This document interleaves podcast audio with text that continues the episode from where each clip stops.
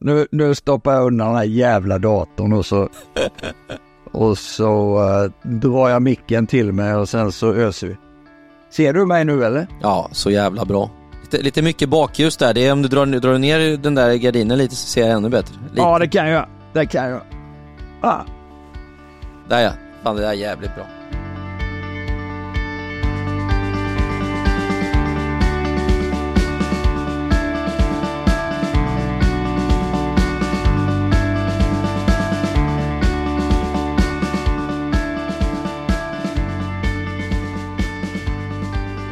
Och då är den stora frågan i år, Fidde Rosengren, är det jakten på Nåle 2024 vi ska se framför oss? Ja men absolut, det är helt klart han som är mannen att slå.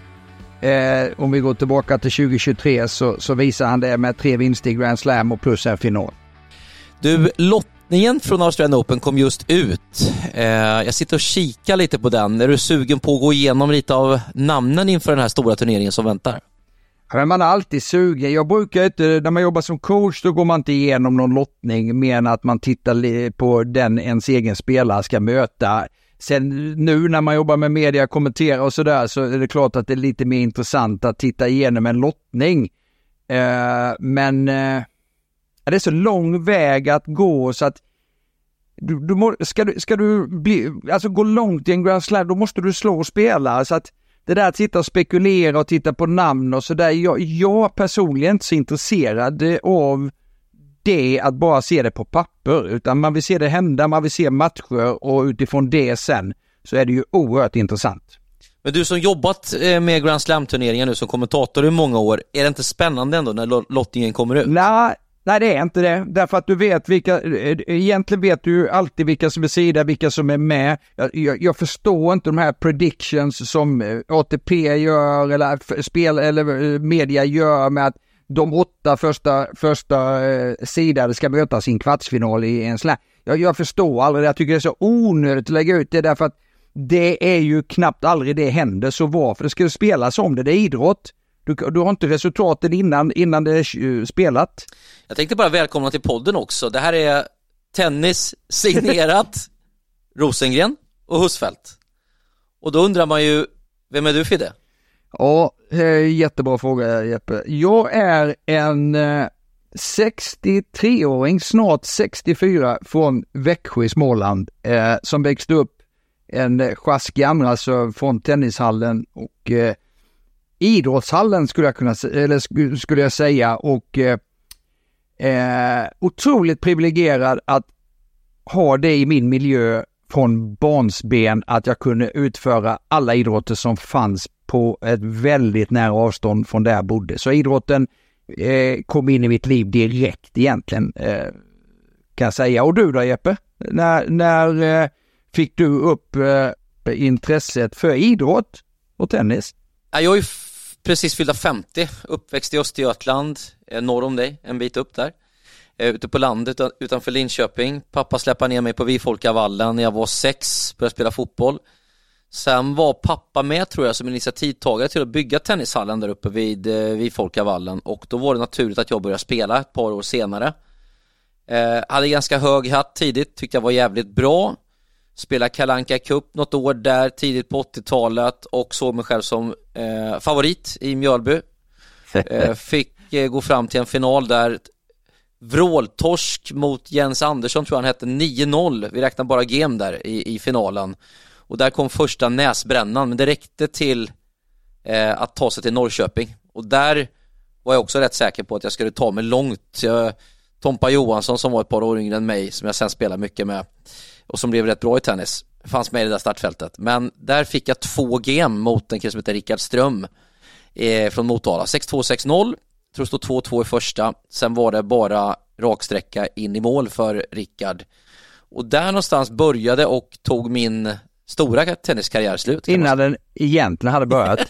ja, men jag var ju så förälskad i sporten va och samtidigt så var ju Mats Wilander eh, den svensk som har tagit över efter Björn Borg på den tiden och Stefan Edberg hade precis eh, kammat hem en Grand Slam eh, för juniorerna och jag blev eh, jag var förälskad i sporten men Stefan Edberg blev min stora, stora idol och jag följde mm. honom sedan i tio år, drygt framöver, hela hans karriär. Jag följde allt han gjorde så att han var ju, när många andra hade favoritlag och sådär i fotboll så hade jag Stefan Edberg som min stora idol. Häftigt. Jag växte ju upp med, med nu var jag visserligen när jag flyttade till Stockholm och spelade på heltid efter nian direkt. Och det var ju samtidigt som, som Mats började komma upp som 11-åring, eh, 10-11-åring och var otroligt duktig där. Så när man var hemma på helgerna, du vet ibland sådär så, så kom vår ordförande, legendariska Åke Magnusson, och sa kan du inte spela med lille Mats på helgen? Så man tyckte det var uttråkigt, du vet när man var 15 bast och han 11. Han, missade, han har inte miss, missat en boll sedan han föddes va. Och så behöva spela med, han nådde ju inte över nätet, behöva spela med, med vet, 15 och 11, rätt stor skillnad där. Jag hade ju börjat liksom redan då titta på lite annat också. Så var 15 tyckte ju, alltså spela med lille Mats en fredagkväll, eh, ja det var ju sådär va, men det var man ju tvungen att göra. Vi har faktiskt rätt roligt och det Mats gör när vi, vi står och pratar inför folk. Men fattar du hur sjukt alltså att han sex år senare eh, lyfter trofén där på Roland Garros? Sex år efter det. Ja, det var det sjukaste för att jag bodde i Tyskland och jag hade flyttat till Tyskland och börjat som tennistränare. Eh, och spelade lite för lag och sådär, lite bara så. Men, men eh, det var ju helt osannolikt när man började se hans, hans framgångar där, för han, han var ju där och skulle spela juniorklassen egentligen.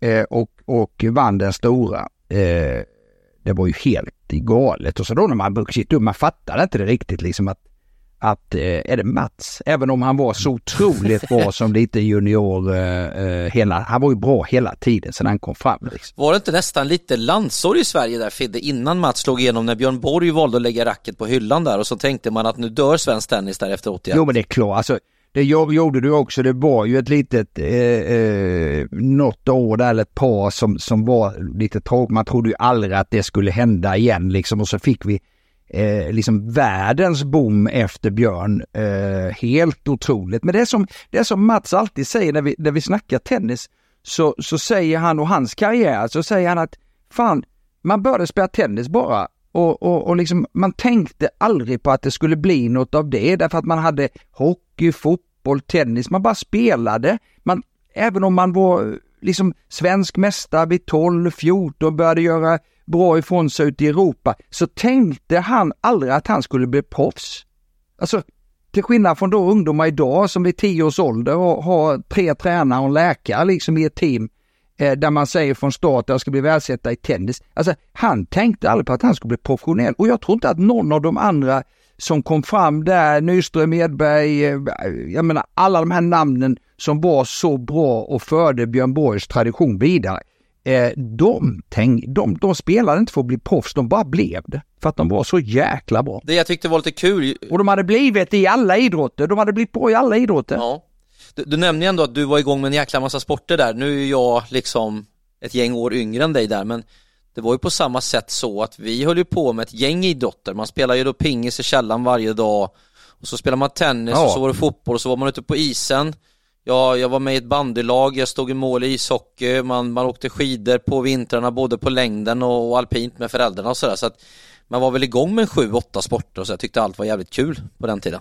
Man kan ju säga så här, hade du bara hållit på med tennis eh, till du var eh, hela tiden och inte hållit på med fotboll och handboll och hockey till du var 16 år så kanske du har blivit bra i tennis. Men då hade man inte fått uppleva allt det man fick göra med lagidrotter också och hela ens uppväxt där med olika idrotter. Så att Eh, Eh, för mig var det så naturligt att hålla på med allt till, nästan till 16 års ålder till jag bestämde mig för att börja spela tennis på heltid och flytta till Stockholm. Det är också lustigt, det skulle inte hända idag att någon tar det beslutet så sent egentligen utan idag är det ju, vi låser ju in våra ungdomar ganska tidigt i en idrott idag. Du, eh, det som blev turen i oturen här för mig då var ju att om jag inte var så jävla bra i tennis så vart jag lite bättre på att snacka tennis så jag fick mina första tv-jobb där 93 och så fick jag jobb på Eurosport 97, då fick jag göra hockeyn och fotbollen och min dröm Fidde, den, när jag kom in på Eurosport 97, det var att jag en gång skulle kunna få kommentera att vara en av dem eh, vid sidan av Maria Strandlund,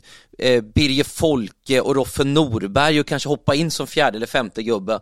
Men jag fick aldrig mitt break där så att jag blev fotbolls och ett tag hockeykommentator i ta mig fasen 30 år. Men, ja, men det är väl inte så tokigt det heller. Men sen har jag suttit och lyssnat. Nej, det har varit är jävla bitter, härliga är du år. bitter Men, för att du inte har fått göra tennis? nej. Jag är helt överlycklig, men, men tänk vilka, vilka spännande Ja. vägar livet kan gå.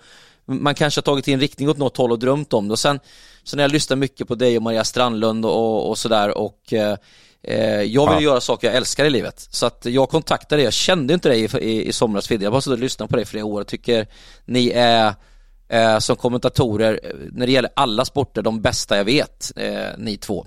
Många duktiga där ute i alla möjliga sporter, Ja, ni är liksom mina favoriter.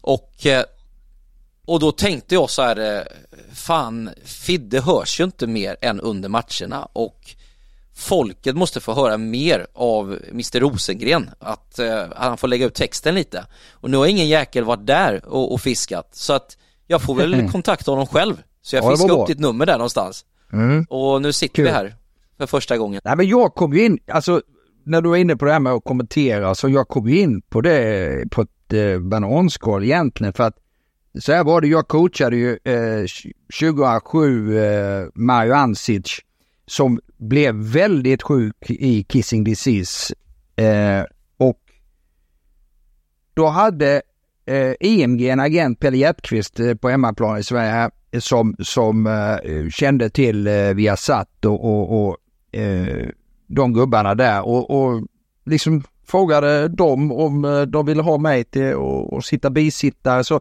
mitt första tv-gig var eh, Davis Cup i Göteborg 2007, eh, Sverige-USA.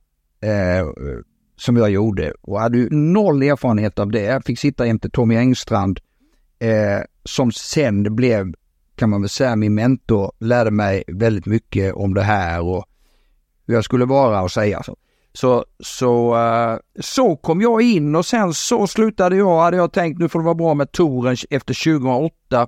Eh, och då började jag på, på Viasat och jobbade väldigt mycket med, med eh, Masters 1000-rättigheterna där. Eller ATP, det fanns något som hette ATP Guld Package eh, med eh, massa tävlingar då, bland annat Masters 1000 givetvis. Då.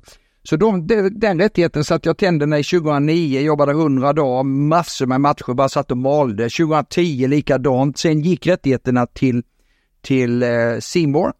Eh, jag fick erbjudande av eh, Robin eh, Södling, hoppade på coachlivet igen av någon jävla anledning. Eh, och sen vet vi ju, det är ju historia, vad som hände med Robin. Eh, tragiskt.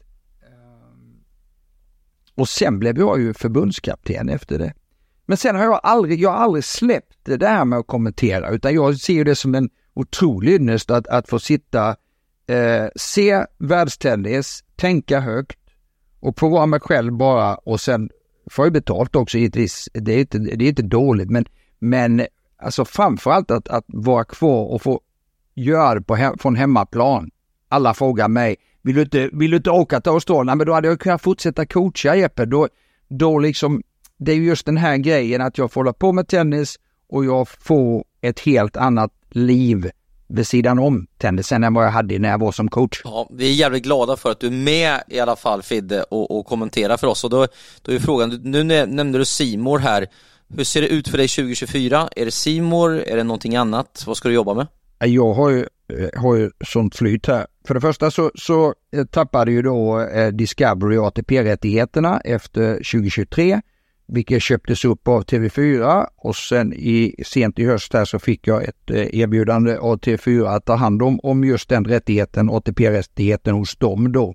Så där kommer jag göra 70 dagar och sen så eh, var de väldigt öppna och bussiga med att jag får göra för Discovery eh, lite. Så jag kommer göra eh, andra veckan i Grand Slam-turneringarna även för Discovery. Så jag har lite, jag skojar om det, jag har lite av ett Glenn Strömberg-kontrakt. För han höll ju på vid olika kanaler när var fotbolls-VM eh, och Champions League och sådär. Så, så Nej, men det är ju helt sjukt, jag Ja, tänkte, det- du tog du orden i munnen på mig. Det är ett Strömberg-kontrakt. Ett Strömberg-kontrakt har jag faktiskt. Eh, eh, så. Men det är, ju- det är ju väldigt bussigt av de här två att jag får göra på båda ställena, eh, måste jag säga. För det är ju två olika rättigheter. Grand Slammen är roliga. Eh, eh, det är stora tävlingar givetvis, eh, damer och herrar. Eh, och vi har lite studio vilket är roligt också.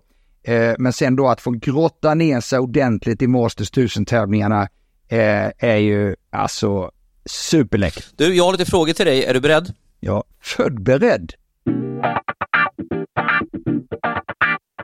Jo, till att börja med så är jag lite nyfiken på hur det ser ut för tränare och spelare efter en lång säsong som avslutades med ATP-slutspelet i Turin den 13 20 november i fjol som var på väg att bli Jannik Sinners stora turnering. Men där Novak Djokovic som vanligt växlade upp efter gruppspelet. Hur mycket vila får spelarna efter eh, en lång säsong? Det beror alldeles på i vilken del de är i sin karriär och sen det är inte alla som går till slutspel, det är åtta spelare som går till slutspel och sen är det några faktiskt som efter slutspelet har Davis Cup att, att lira också. Så att det där kan man jämföra lite med Jeppe, när, förr i tiden när Davis Cup-finalen gick i, i, i vid jul. Eh, då var ju, alltså säsongen var ju 12 månader i stort sett. Det fanns, fanns aldrig vila. Eh, eh, eller att, att killarna åkte till, på semester någonstans. Man, man kallar numera Maldiverna för, för spelarnas Players Lounge. Därför att de flesta spelare eh, drar iväg dit eh, så fort de är klara. Ofta kanske till och med klara innan eh, Masters, i, eh, eh, Masters 1000 i Paris. Så de drar, alltså de drar ju egentligen direkt på semestern nu för tiden så fort de har spelat sista matchbollen för säsongen. Medan vissa går vidare då och spelar Turin, slutspelet och Davis Cup. Eh, så att det där beror också på, eh, spelare vet som Djokovic, han, han är ju äldre, Nadal, de här äldre, de måste vara lite mer selektiva med sitt schema. De måste tänka mycket, mycket mer på återhämtning, uppbyggnad, komma till tävlingar mycket väl förberedda. Medan yngre spelare oftast liksom bara öser på.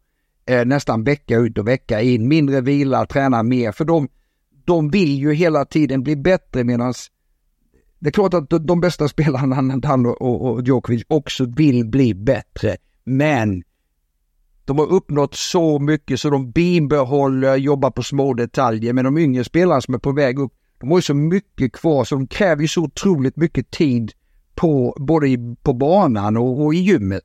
Eh, så att de måste jobba mycket hårdare och, och få eh, definitivt mindre tid för att eh, liksom komma och göra en, en otroligt bra ny säsong. Liksom. Så att, eh, men det, det handlar om förvä- alltså vilken motivation, vad har du för mål? Eh, vad vill du ligga på ranken? Vågar du satsa på att, att liksom flytta dig på ranken uppåt med oerhört mycket mer insats än vad du gjort innan. Men det finns ju aldrig några garantier. Du kanske nöjer dig med att ligga 60-70 om du ser till din arbetskapacitet, vad du vill putta in i, i ett tennisår. Så att eh, det där beror på väldigt mycket vem du är, vad du har för ambitioner och eh, liksom hur motiverad du är att, att vara en av de bästa tennisspelarna i världen. Alla vill bli det, men alla orkar inte ta jobbet. Är det någon som har ryktet om sig att köra extra hårt eller vara lite mer bekväm. Som jag minns det så tog typ Nalbanjan ledigt över vintern hemma i Argentina och han spelade väl polo, åkte vattenskidor och käkade stora fina köttbitar där borta. Gjorde han helt rätt tycker jag och svalde väl ner det med något glas Malbec där kan jag tänka mig. Nej men förr i tiden, du vet, det var ju, var ju, då såg man ju en del som kom med ett Goodyear runt, runt midjan lite sådär va, när, när säsongen drog igen. Det fanns ju inte de här off-season hårt arbete om vi pratar om, den generationen vi var inne på innan. Eh, man hann aldrig med det eh, på något sätt. Eh, så att man såg vissa var lite otränade, vissa var tränade. Idag är ju de flesta enorma atleter, alltså där, där det är liksom 365 dagar, det är det är stora team runt omkring, alla i teamet vill något. Så att eh, det är klart att idag är de otroligt vältränade, alla spelarna skulle jag säga. Eh, men sen är det både på hur höga ambitioner du har som spelare helt enkelt. Och, och det där sista, liksom du kan köra hårt och sen kan du köra jävligt hårt. Och sen har du spelare som, som liksom eh, Dominic Thiem när han kom fram och även när han redan var en, en världsspelare ägnade enormt mycket tid på tennisbanan. Nadal enormt mycket tid. Jag kan droppa hur många namn som helst som, som liksom ägnar extremt mycket tid på banan. Idag ser man lite mer den nya generationen. Även om de kanske kör rätt hårt i gymmet så är det ändå lite bekvämt att spela lite mindre tennis och vara lite mer i gymmet. Där jobbar du inte lika hårt och du bedömer inte dig själv lika mycket som du gör på tennisbanan. Där, där bedömer du varje slag, varje poäng du spelar. Det tar ju mentalt hårt och jämför man den förra generationen som spelade fyra timmar tennis varje dag i off-season så det gör inte den nya generationen. Du, eh, har du någon sådär som du vet idag är lite Nalbandian bekväm? Man, man, gillar ju ändå en lirare som David Nalbandian som kunde ta den här månaden till och njuta lite av livet också och få den här stunden och kanske behålla motivationen sen på tennisbanan. Och, och, och han var ju en sån där mina eh, i vilket startfält som helst som man inte ville springa på även om han var världsetta eller eh, topp fem i världen. Han kunde ju slå några eh, topp fem spelare i världen i en och samma turnering ibland och då. Ja, otroligt talangfull spelare. Nej men alltså jag, det är väldigt tveksamt om det fin, no, finns någon sån och, eller några andra namn fanns ju också på den tiden. Men, men alltså det närmsta man kan tänka sig det är egentligen när man pratar med spelare, man sitter då, eh, det har börjat en ny säsong och man sitter i Players Loungen eller i matsalen och snackar. Så att prata med Kyrgios eh, en gång i flera timmar, vi hade gärna trevligt samtal och han berättade att han hade inte hållit, hade slagit en boll på en månad där liksom och, jag undrade hur fasen kan du serva som du gjorde? Du gjorde 31 dess idag i första omgången i, i Brisbane liksom. Hur kan du göra det om du inte har tränat? Antingen ljög han för mig eller så, så var han här, alltså de där enorma talangerna många gånger eh, kanske inte spenderar lika mycket tid på, på banan. Så Kyrgios är väl det namnet som, som slår mig, men annars att det skulle vara någon idag som, som ligger med ett glas eh, rödtjut och äter revben fyra veckor. Då, jag har lite svårt att, att, att, att se den spelaren. Då får jag rankingen framför mig för att komma på någon, utan alla är väldigt eh, ambitiösa, även om det har kommit till otroligt mycket grejer vid sidan om idag. Eh, jag tänker på sociala medier så här, alltså, som tar, upptar väldigt mycket tid där du för kunde, kunde vila och, och träna liksom. Ja, det är en skön figur ändå. Gillar du honom sådär privat när du snackar med honom? Kyrgios? Fantastisk kille som man förstår när du sitter och pratar med honom eh, några timmar så, så, så förstår du att han har inget lätt liv liksom att, att eh,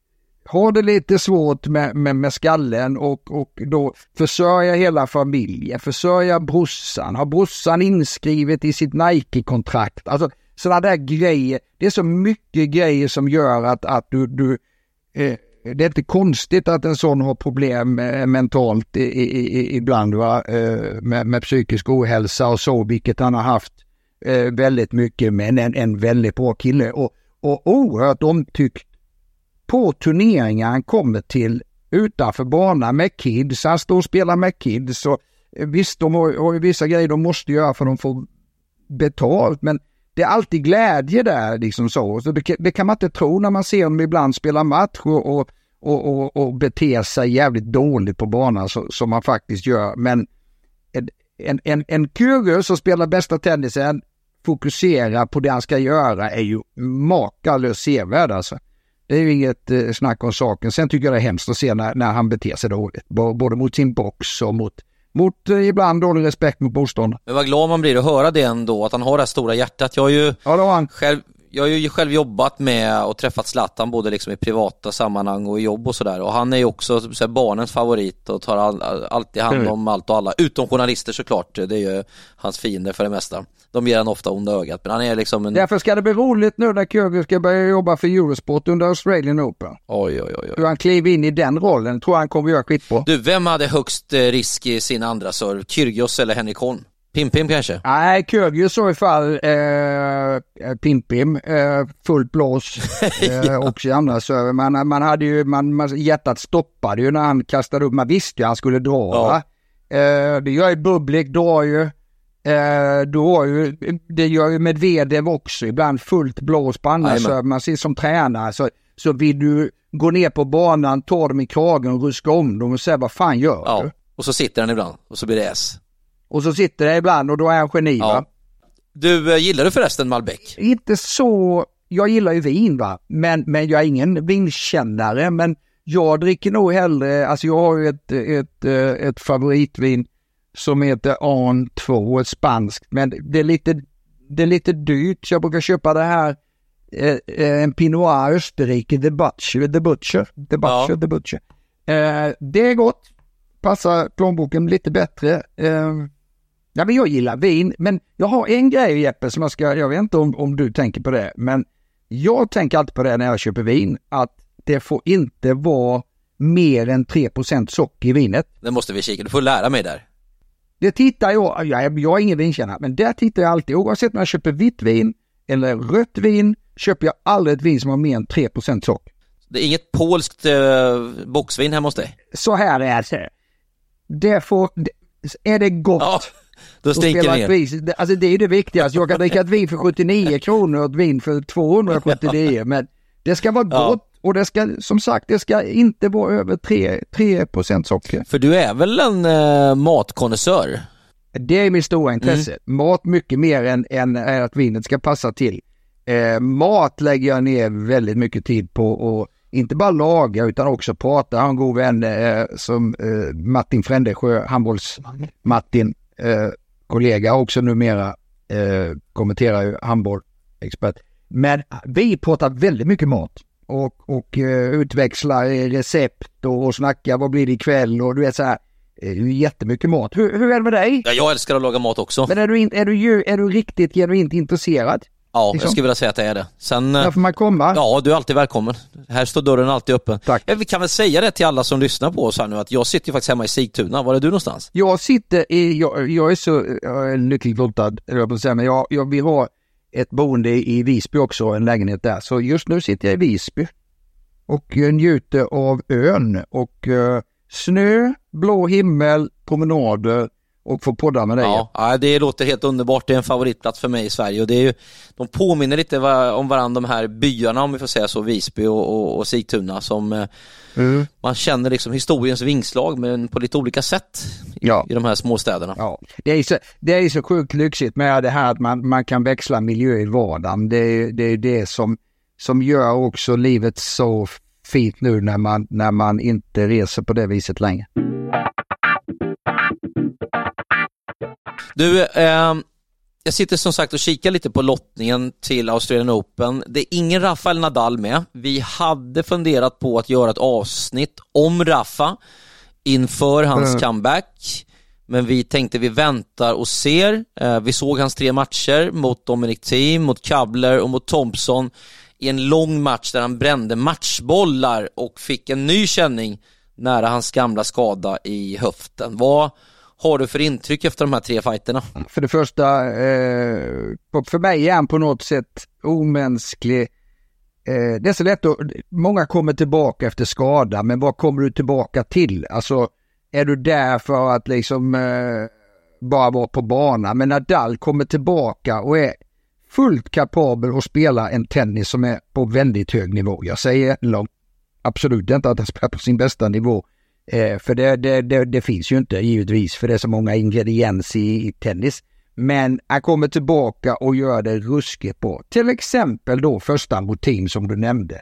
Team då som också var skadad länge kom tillbaka. Men han har ju spelat reguljärt nu varje vecka i två års tid och ligger 96 i världen. Det händer ingenting i hans tennis och där kan man väl verkligen fråga sig vad kom han tillbaka till? Hur länge ska han åka fortsätta? Men det här, att- alltså att Nadal kommer tillbaka och spelar så bra tennis, sen, sen vet man det, det, ingenting varar för evigt. Självklart, vårt hjärta säger att vi vill ha med de här äldre stjärnorna som har gett oss så mycket under 20 års tid. Vi vill ha med dem hur länge som helst, men vi förstår ju att en dag är det slut. Och det enda man önskar, det var ju därför man satt, jag vet hur det var med dig Jeppe, men när, när man, man, man satt ju med, med hjärtat i halsgropen, det här hoppas han kan gå upp och spela imorgon igen och imorgon igen och imorgon igen och få vara färdig och sen fortsätta. Det är ju det man liksom, så att han får ett värdigt slut på en fullständigt unik karriär. Alltså, en av världens bästa idrottsmän genom tiderna måste man ju ändå säga att, att eh, eh Nadal är. Inte bara tennisspelare utan eh, det han presterat eh, eh, på och utanför banan skulle jag vilja säga, eh, det är unikt. Och därför så vill man så gärna som, alltså ja förlåt, jag pratar eh, som vanligt så bara eh, maler jag. Nej, nej men det du säger där med, med Dominic Thiem, eh, varför håller han ens på? Tänkte man i, i första rundan. Han släpper väl 6-7 bollar kanske i egen serve i den där matchen, Nadal. Men det var ju nästan ännu värre när han mötte Kabler i, i omgången efter. Varför håller han på? Eh, han måste ju fundera på, vad fan, den här killen har alltså varit borta i ett år och spelar sin andra match. Det kan inte vara kul. Nej, det är ju precis, jag håller med dig till, till tusen där va. Alltså, det, och det finns ju så många kubblor. Eh, vad, vad tänker de när de eh, liksom har tränat en, en off-season här? Eh, för det är ju så här med tennisspelare, i januari månad så är de utvilade, de är vältränade, de är positiva, de har höga förväntningar. De är liksom så bra fysiskt som de inte kommer vara med på hela året i stort sett. Så att då, då börjar året med världens förväntningar. Nu jäklar ska det hända. Jag har förberett mig grymt. Och så får du Strögen på Nadal som inte har spelat en match sedan januari 2023. Så att alltså om man inte tar sig en funderare där, eh, liksom vad är det egentligen jag håller på med? Men sen, sen jag menar, alla får spela.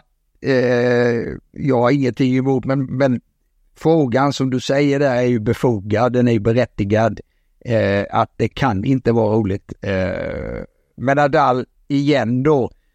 Sen funderade jag, jag behöver inte vad du säger, men det där när, när det hände här nu då att han inte, vilket man befarar då att, att det skulle dyka upp något givetvis för du har inte spelat match.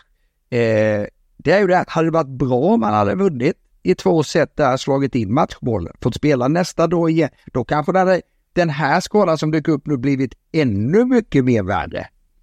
Eh, så det ja. här kanske, att han fick stryk, gjorde ju säkert att han tog det beslutet också. Hade han vunnit där så kanske han hade försökt dagen efter och eh, spelat färdigt den matchen och då kanske skadan hade blivit ännu mycket värre. Så att, hade, de, de är ju så duktiga på det också. De är bäst på allt helt enkelt, de här spelarna. Att, att, att känna signalerna, för det är ju en kämpe. Han går inte av banan eller, eller går inte in och spelar en match om, om, om han vet att det skulle funka. Så det, det här är ju, he, alltså det, det, är ju ett helrätt beslut. Det, det är ju såklart och, och ska vi få se han framåt så måste han ju lyssna på kroppens signaler. Det, han har inget annat val. Jag måste bara lyfta på kepsen lite för, för Thompson i den här matchen, alltså hur han eh, slet sig tillbaka, vilken jävla härlig karaktär han är och så fint han rör sig på banan, hitta ett sätt att slå Nadal på slutet och hängde med i varenda boll och det var som att han hängde i repen i många av de här duellerna liksom långt bakom baslinjen och ändå lyckades han vinna den här matchen mot slutet. Ja, men han är så allround också, så när man såg den matchupen att okej, okay, nu har Nadal vunnit två raka här matcher, nu möter han Thomson. Så redan där kom ju varningsflaggan upp att det här kommer bli betydligt tuffare. Därför att här kommer han få göra så mycket mer. Han kommer få mycket mer eh, press på sig genom passeringar därför att Thomson följer upp i djupled också. Så att man förstod att det där kommer inte bli någon lätt match. Eh, och Thomson spelar bra tennis så att det, det det är ju inget konstigt. Eh, men sen åkte han i nästa så att man, man får ta, man kan liksom inte överskatta Nadals eh, nivå heller. Men om man tänker på att han opererade sig i somras, visste inte om han skulle spela, tränat ganska hårt i en månad bara och, och liksom inte spelat match på ett år, så är det ju ändå en otrolig prestation att vinna två matcher och tre matchbollar i den tredje oavsett vilka han möter. Så är det ju det. Om man ser till andra som kommer tillbaka. Jag har ju erfarenhet att komma tillbaka med spelare där vi aldrig har kommit tillbaka. Och så kommer Nadal tillbaka och, och gör det riktigt bra från start. Så man ska veta hur otroligt svårt det är. Men det är ju, det är ju inga vanliga människor det där. Nej, det är ju inte det. Frågan är nu bara vad vi kan vänta oss av Nadal här som vill vinna Paris en gång till innan han eh, lägger racket på hyllan. Ja, och Paris, du vet med hans, med hans spelstil med eh, så jädra slitsam spelstil. Jag menar genom hela hans karriär så har han ju på hösten varit körd i stort sett. Han har inte gjort särskilt mycket efter US Open eh, när han var som bäst utan, utan man har ju aldrig varit särskilt farlig i slutspelet till exempel och sådär. Så att om man tänker på hur det ser ut nu, det är inte bara så att 23 var jobbigt för honom, 22 var jobbigt, 21 var jobbigt, eh, sporadiskt matchande så att det är så många år här. Hur ska han kunna vinna Roland Garros? kan du vinna, kan du vinna Roland Garros genom att nu då ta paus, börja jobba igen, eh, träna som fan för du känner att du kan klara av det och gå in och spela Roland Garros utan att ha tävlat innan. Alltså det ska ju inte vara möjligt. Det, det, det, det ska inte vara möjligt. Men han gjorde något omöjligt för två år sedan eh, när han vann Australian Open. Ja men då vann han veckan innan. Han vann veckan innan. Ja. Han vann, han fick kvitto. Han fick, eh, även om han hade varit borta eh, hela hösten där och visste inte om han skulle spela, så på något sätt, eh, en sak Jeppe, ska vi ju inte glömma bort. Han är ju världsmästare på att få hela tennisvärlden till att inte tro på honom. Jajamän. Han är ju, han är ju aldrig favorit. Hur, om han är etta i världen och vunnit 400 tävlingar i rad så är han ju inte favorit ändå. Eh, så att han är ju så bra på att skaka av sig den här pressen som, som alla liksom förväntningar som alla har på honom. Det påstår han ju att han inte har själv då. Jag är glad bara jag spelar, jag trodde inte ens jag skulle komma hit. Sätter ner foten på australisk mark, jag är så lycklig och glad. Men det är lite spel för galleria därför att han skulle inte åka till Australien, trodde jag. Om inte han visste att fan, det har sett rätt bra ut på träning och jag känner mig fräsch, jag kan vara med och tävla. Så gjorde han 2023, 2022, förlåt. Då vann han veckan innan och sen går han och vinner Australien nu. Sen skadade han sig i India Wells, kommer du ihåg det? Jajamän. Finalen mot, mot, mot Fritt skadade han sig, borta. Gör inte särskilt bra ifrån sig, inte bra i Paris heller. I 12 dagar i stort sett. Men vem vinner? Han. Ja. Och jag har räknat bort honom för många gånger för att säga att han kan inte vinna Roland Garros. Nej men det, det, det, är det som är så sjukt för att han, han 2022 då vinner han alltså finalen mot Medvedev, hans coolaste vändning någonsin tycker jag i hela hans karriär kanske. Och sen går han och vinner franska utan känsla i ena foten, vilket inte ska gå. Och sen, han är alltså på väg att gå långt i Wimbledon också innan Absolut. det börjar strula för honom. Så mm. att han, han är på väg och, och, han är nära en, en hel, eh, att vinna en hel Grand Slam, alltså en äkta 2022. Om inte kroppen hade strulat fullständigt för honom där i, i Wimbledon också. Och samtidigt så är ju det logiskt att kroppen strular. Det är ju logiskt med tanke på hur länge han hållit på, hur, hur mycket han, alltså sättet han spelar, han har haft genom hela sin karriär i stort, du var inne på det, foten. Eh, så att det är ju osannolikt hur de här topparna har kunnat komma tillbaka efter så mycket strul. Du vet, tillbaka till vi pratade om innan, det här med de här som tränar mycket. Vi var i Shanghai, slutspelet gick ju där 2007 är detta jag var med Mario Hancic. Han slog forehand cross i två timmar på träningsbanan, gick in i sin eh, lounge, tog på sig en matchskjorta, gick ut och mötte James Blake direkt efter att han har stått och, och, och slagit med 100% frenesi, heter det så? Ja. Med, ja, eh, på varje boll i två timmar. Ta på sig en ny skjorta, gå ut och match. Och, och vad är det för matcher när du möter de bästa eh, andra sju i världen? Det är ju som att spela final i en, i en eh, Masters 1000 i en Grand Slam eh, i första mm. eh, round robin där va. Då, då tränade han två timmar innan. Finns ju inte. Och så, så Tror du det slet på kroppen? Men då var han ung, då ville han ju...